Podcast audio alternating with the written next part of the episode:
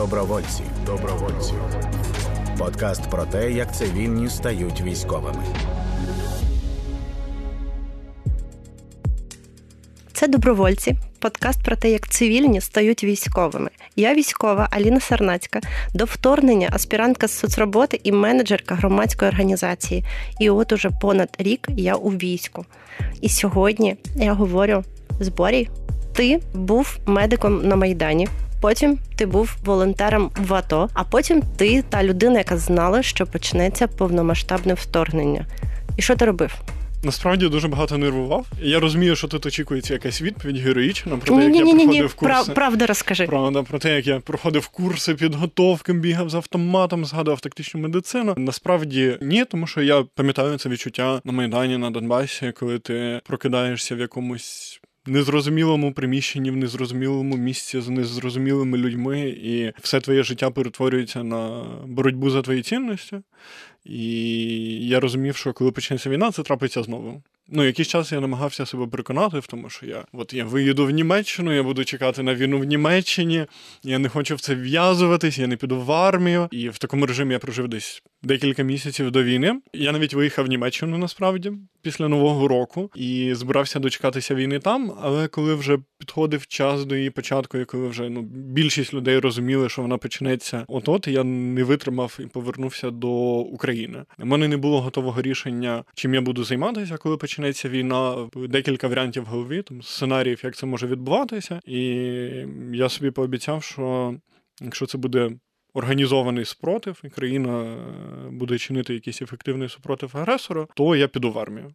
Я повернувся десь всередині лютого, дуже незадовго до вторгнення. І де ти жив в якому місці? У Львові. Тобто я, там, де безпечніше. Так, я прилетів до Києва 16-17 лютого, вже розуміючи, що от-от просто з дня на день кожної ночі було дуже напряжено в очікуванні того, що це от-от почнеться. Тому на півгодини залетів до своєї квартири в Києві, зібрав всі речі, які мені були ще потрібні, і поїхав до Львова. Власне, чекати там на вторгнення, зняв собі готель. Дуже намагався переконати своїх друзів поїхати зі мною, тому що я казав, що Київ будуть бомбити, самольоти будуть літіти. Я малював собі картини набагато гірші, ніж вони були насправді. Я думаю, це пов'язано з тим, що я волонтерив для центру інформації і безпеки і займався аналізом російської пропаганди. Я її дивився дуже багато, аналізував з якоїсь експертної точки зору. Лише коли почалась війна, я зрозумів, що вона на мене впливала також. І я явно переоцінив можливості російської армії. І 24 лютого ранок ти у Львові. 24 лютого ранок я у Львові. Ніч я у Львові. Я не лягав спати, просто очікував на момент, коли це все почнеться. Разом зі мною постійно на зв'язку була Люда Янкіна, відома правозахисниця, і ми всю ніч з нею переписувалися, як розвивалися ці події, як там якісь танки поїхали в Донецьку, почалися обстріли Маріуполя, закрили небо над Україною. І власне почались звернення Путіна, де він оголошував війну. Я розбудив своїх родичів, розбудив всіх своїх друзів. Було відчуття, що світ рухнув. Намагаюсь вилетіти з цього готелю, вожу цю нещасну жіночку, яка вахтерша в готелі з криками Війна, війна, прокидайтесь, Київ бомбят. Вона подивилась на мене як на ідіота просто. Я, власне, зняв кошти, які не дозняв з карток вночі, і все. І я просто сидів, і я не знав, що мені робити, тому що я всіх розбудив, всім подзвонив. Мої друзі там вже виїжджали з Києва. Я зранку просто пішов шукати каву. Кацапи не позбавлять мене моєї ранкової кави. І, власне, це перше відео, яке я відправив своїм друзям за кордону, які дуже активно питали: О Боже, у вас війна, що ти? І я просто шукав каву, був абсолютно спокійний, тому що в мене перший день війни мені стало легше. Тому що там два місяці до війни, три місяці до війни, я думав, що я просто з'їхав з гузду, і такого не може бути. І мені просто треба, мабуть, іти до психіатра з моїми цими думками про війну, прогнозами і всіми цими штуками. А 24 лютого мені було дуже спокійно, тому що я такий. Окей, я не сумасшедший, це трапилось. Треба приймати якісь рішення, що робити далі. І я повернувся до Києва. Це було не так легко. Тоді, коли всі вилітали з України і виїжджали з України, я повертався в Україну, коли у Львові просто був хаос і пекло на львівському вокзалі, купа мам з дітьми, старих людей, які тікають від війни, і ти такий з рюкзаком і зі своєю одногрупницею ідеш на львівський вокзал на потяг в Київ. Там була така концентрація людей, там неможливо було приміщатись. Відносний хаос і паніка, якісь горять бочки, біля яких гріються люди, якийсь хлопець, який виліз на дерево з хрестом, і такий апокаліпсис настав, покаєтесь. Там палатки Червоного Христа. Ну, в общем-то, кадри з фільмів, і ти хлопець явно призивного віку, ідеш на львівський вокзал, і звичайно, що всі довкола думають, що ти збираєшся тікати. Провідник нам говорить про те, що це не тот поїзд, він їде на Київ. Виходіть. Ми такі, так ми в Київ. І Він такий, в який Київ? Ми такі, ну ми, ми, Столицю. Да, ми, ми в іншу сторону їдемо. Вони були дуже здивовані.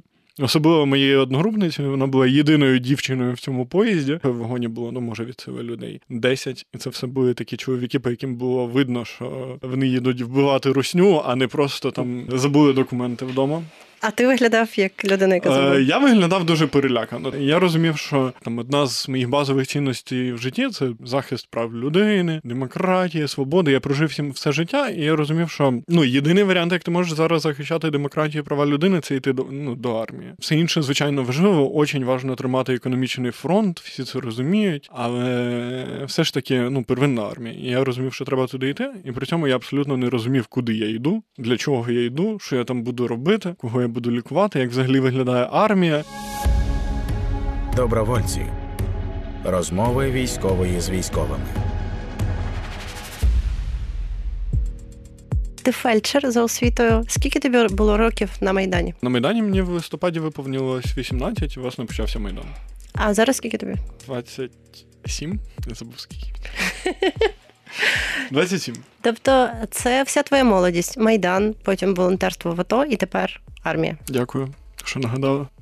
Що моя молодість пішла на це. І ти почав намагатися потрапити в армію.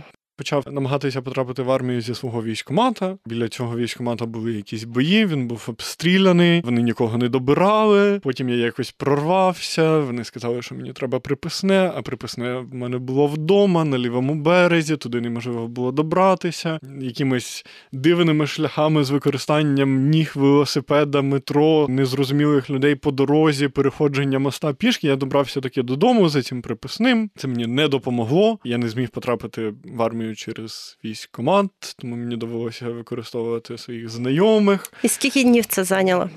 Це зайняло майже 10 днів в сукупності, тому що з Києва мені довелося, я знайшов знайомого, який служив в частині ППО на кордоні з Білорусі. Тоді не було очевидним, що там ну з білоруського кордону там на Волині не буде наступу. Там його навпаки чекали. Я думаю, окей, піду до нього. Мені пообіцяли, що точно все вийде, навіть не зважаючи на те, що в мене немає ніякого військового досвіду що я не служив в армії. Вони якось це обідуть і призвуть мене. Тому мені довелося виїжджати з Києва. А виїжджати з Києва було досить важко, тому мене евакуювали як.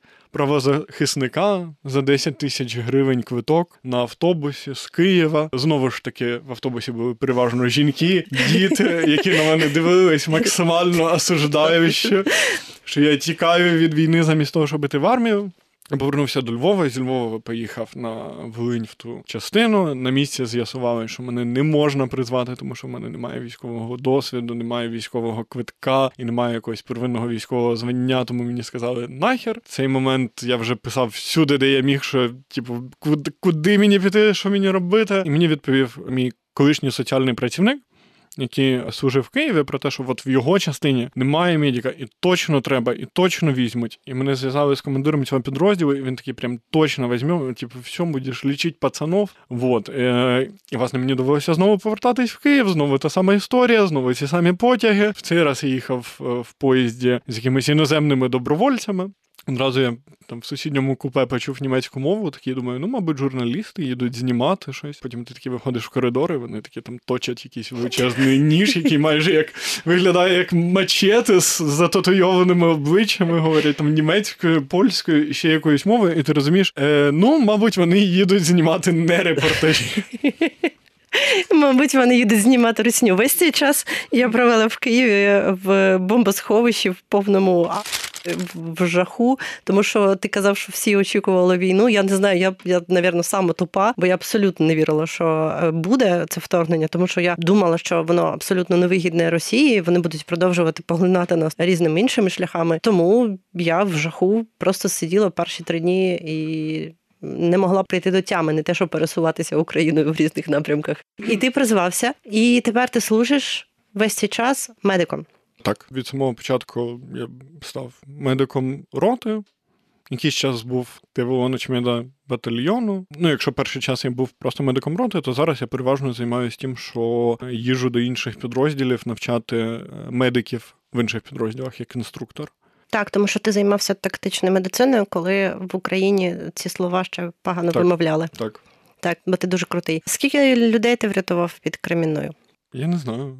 Дивлячись, що вважати, врятував. А скільки ти евакуював? Багато. Ну, ну скільки? Ну 30-40, може 50 за короткий період часу. Важко порахувати, тому що власне епіцентр цих подій про який навіть згадав Буданов в своєму інтерв'ю. Так було приємно. Цей знаменитий ліс. Ти приїхав на фронт, ви поселились в хату. Як це було? Одразу домовлялися між собою в підрозділі, коли їхали, що якщо нас поселять на якусь велику військову базу, де ми будемо компактно жити разом з технікою, то ми будемо робити кіпіш і шукати якесь інше житло, будь-яке, але щоб не жити такою великою групою людей. Ми приїхали, і звичайно нас поселили на базу, на якій живе багато людей, і дуже багато всього, по чому хотілося би попасти росіянам, мабуть. Декілька днів пробули там на другий день туди намагались поцілити з С-300. Ми такі, мабуть, це сигнал, що треба шукати якесь інше житло.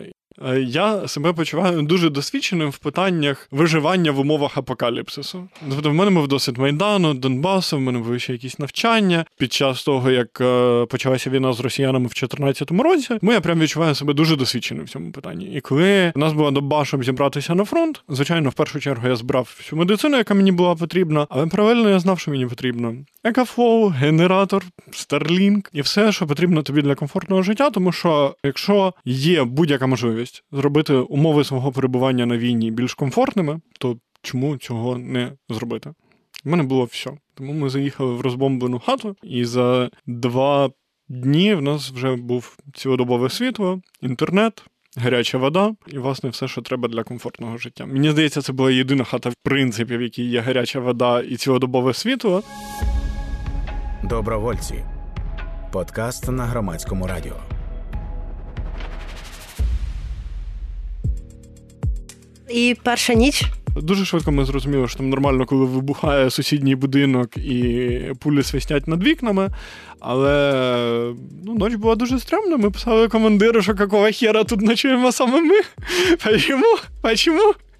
І казали, що він приїжджав до нас і розповідав сказки на ніч, тому що дуже важко заснути. В будинку було ну, мінусова температура. Ми не могли його обігріти, тому що він був весь дирявий від е, уламків, була дирява криша, диряві стіни. За кафловою стерлінгом. У нас принаймні був інтернет одразу. Ну, типу, без інтернету я дуже не люблю залишатись, навіть навіть в таких умовах. Зв'язок це дуже важливо. Да, це коли я тобі пишу, Боря, це йоб, ти мені завжди кажеш, дивись тікток. Просто відкрий TikTok, дивись TikTok.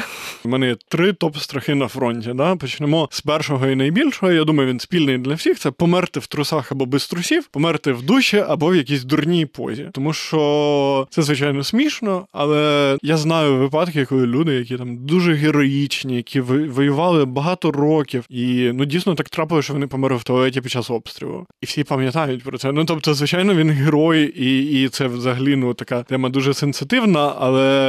Ну, срать ходить страшно. Да, ну срать ходить страшно, бо всі знають, що ти пішов срати і вмер.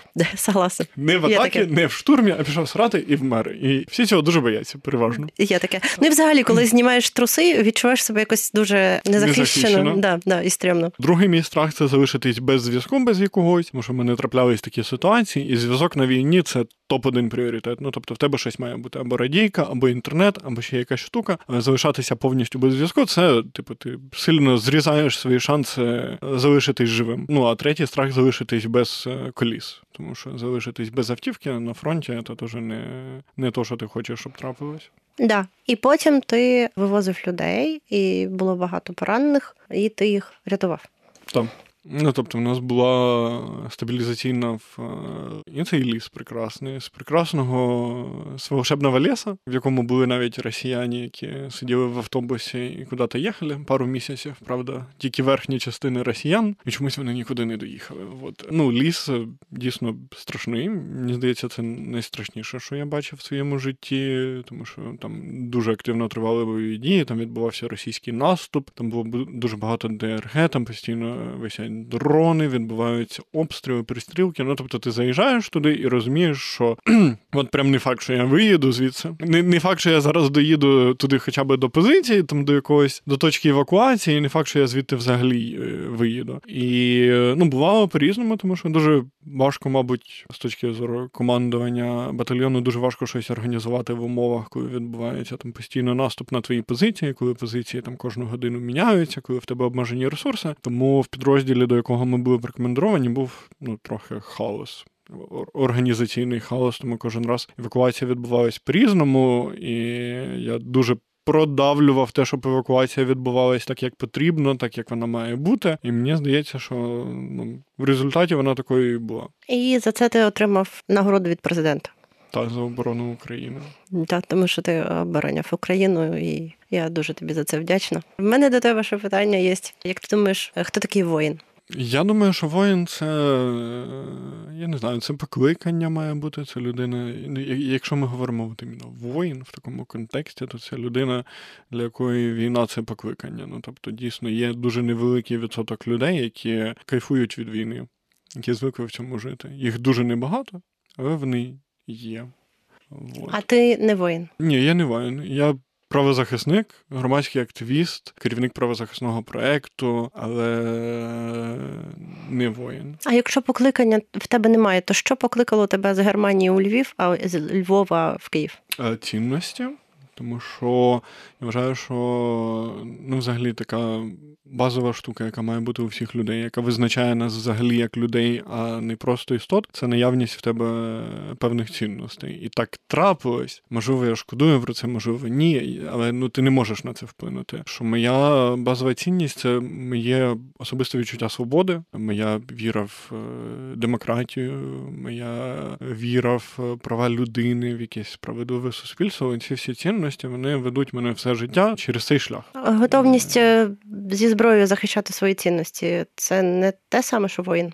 Ну, в моєму розумінні, ні. Ну тобто, в моєму розумінні, коли ти говориш слово воїн, я собі уявляю е, вікінга з татуюваннями, який на дракарі пливе кудись там. Відчуваєш себе військовим? Військовим відчуваю. А як давно?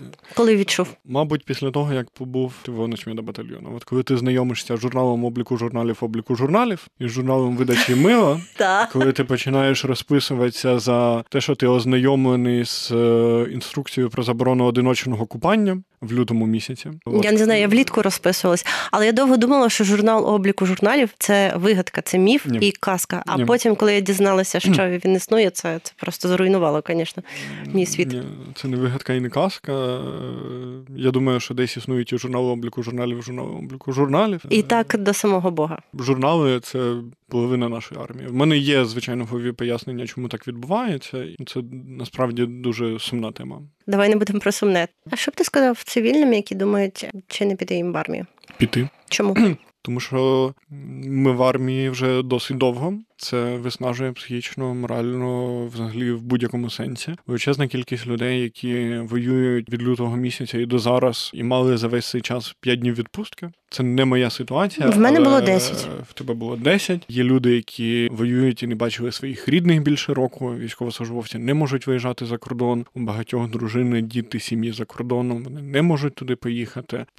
5-10 днів відпустки за рік е, на фронті. Це абсолютно неспівмірні речі. Ну з цим треба щось робити. Я думаю, що найближчим часом це питання постане досить гостро, особливо після контрнаступу. Люди не можуть служити вічно, і я не думаю, що військовослужбовці погодяться з ситуацією, коли є тільки два виходи з армії, там ВЛК або труна. Пару днів тому я сиділа під обстрілом говорила з тобою по телефону і казала про те, що я сподіваюся, що суспільство буде якось рухати цей процес. І що ти мені сказав? Як ти розбив всі мої.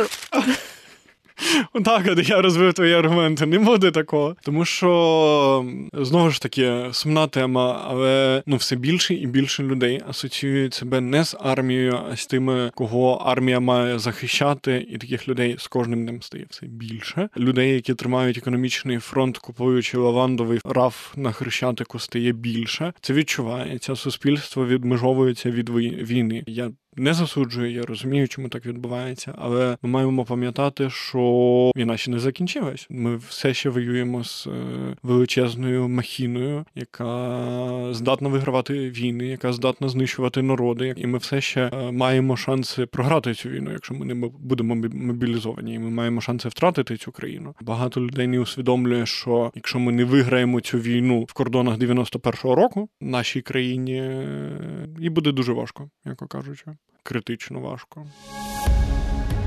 Добровольці. Розмови військової з військовими.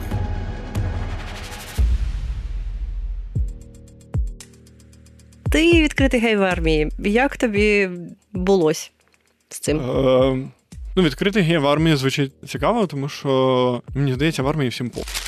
Мені теж. Я вибачаю, що матюкаюсь. І так, всім по. Да, ну тому що ти в армії, ну тобто ти. Ну, в тебе є посада, в тебе є звання. Да. Е, от твоя самоідентифікація в армії. Тобто, да. там, умовно, знову ж таки, я можу уявити собі хвилю хейту за жарти про гендер і сексуальну орієнтацію, але там, ну, в армії твій гендер це е, молодший сержант, а твоя сексуальна орієнтація це там помічник гранатометника. Це те, що ти маєш в армії. І в воєнніку немає. Е, да. Да, в воєнніку немає графи про сексуальну орієнтацію. Всім особливо на фронті, тому що ти воюєш, твоє завдання виконувати ті обов'язки, які на тебе покладені. І я важко собі уявляю ситуацію, коли там поранений, якому відірвало ногу в швидкій, дізнавшись, що його рятує гій, такий ні-ні-ні, стапе, чувак, зупиняємо швидку. Хай я, буду без ноги, але не ти, не ти. Ні, такого звичайно немає. Думаю, тут дуже важливо зазначити за те, що взагалі ну, в нас величезна кількість ЛГБТ військових, які воюють в Україні. В нас є організація ЛГБТ військових. Вітя, привіт. Вітя, привіт, е, яка ну досить ефективна зараз, тому що вона об'єднує декілька сотень відкритих е, ЛГБТ військовослужбовців, а їх. В десятки ще, разів більше. І ще трошки закритих. Да, і ще трошки закритих. І насправді ну, ми зараз не можемо оцінити масштаб того, що відбувається в контексті прав ЛГБТ, ЛГБТ військових і всіх цих штук. Але ми маємо усвідомлювати, що це перша війна в світі, в якій така кількість відкритих ЛГБТ військових приймає участь, і це матиме вплив не тільки на ситуацію з правами ЛГБТІ плюс людей в Україні, але матиме значення в усьому світі, тому що це руйнує дуже багато стереотипів про ЛГБТ людей, які досі живуть всюди, в тому числі в е, західних суспільствах. Я думаю, для багатьох це великий сюрприз, що стільки геїв, лесбійок, бісексуалів і інших представників ЛГБТІ спільноти відкрито воюють на цій війні. А чому нам треба зараз закон про цивільні партнерства? З багатьох причин він навіть не пов'язаний з війною і з армією. Закон про цивільні партнерства потрібен нам вже е, дуже давно. Він назрів і перезрів це рішення, яке вже мало бути прийнято 10 років назад. Насправді ми до нього підходимо тільки зараз, в часи війни, коли в нас відбувається активна зміна законодавства, і ми живемо в часи революційних змін. Тому це зараз відбувається. Ми можемо там є шанси на прийняття цього законопроекту. Він дуже важливий для ЛГБТ військових. Є велика кількість відкритих пар ЛГБТ військових, які служать разом, воюють разом. Є велика кількість пар, в яких е, один з партнерів воює, інший партнер залишається вдома, і ці люди з юридичної точки зору не мають ніякого відношення один до одного. Вони не мають ніяких постмортальних прав, вони не мають ніяких прав на майно, вони не мають ніяких прав, е, які мають родичі цих людей. Ми чудово знаємо, що в консервативних сім'ях часто є ситуація, коли родичі по крові абсолютно не мають ніякого відношення до людини, а з'являються тільки там під час розподілу майна або виплати компенсації за смерть. Тому це абсолютно несправедлива ситуація. Це абсолютна дикість, що в країні, яка репрезентує себе як ту, що стоїть просто на вістрі боротьби за демократію, свободу, права людини проти зла, тоталітаризму і всього, що себе представляє Росія. Ми просто собі не можемо дозволити, щоб у нас такий великий відсоток людей досі залишався без базових прав. Це коли я про це кажу, мене питають, чи я за західні цінності. Я думаю, це відбувається тому, що ми довго були в рамках російської пропаганди, а в них гомофобія це державна релігія, mm вісь зла. Просто зараз до неї доєдналися якісь е, певні зрадники, але гомофобія все одно лишилась вісь, яка об'єднує Росію. Тоді я запитую зазвичай людей: ну окей, а ви за які за східні, за російські цінності? За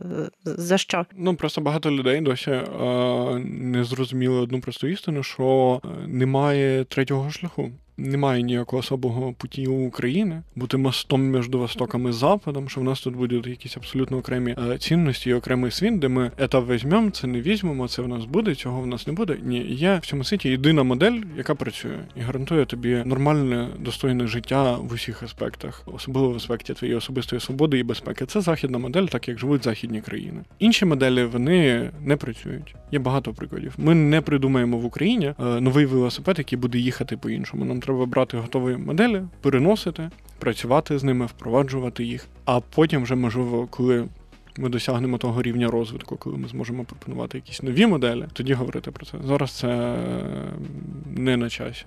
Я тобі дякую, що прийшов до мене сьогодні. Це був подкаст Добровольці. Добровольці подкаст про те, як цивільні стають військовими.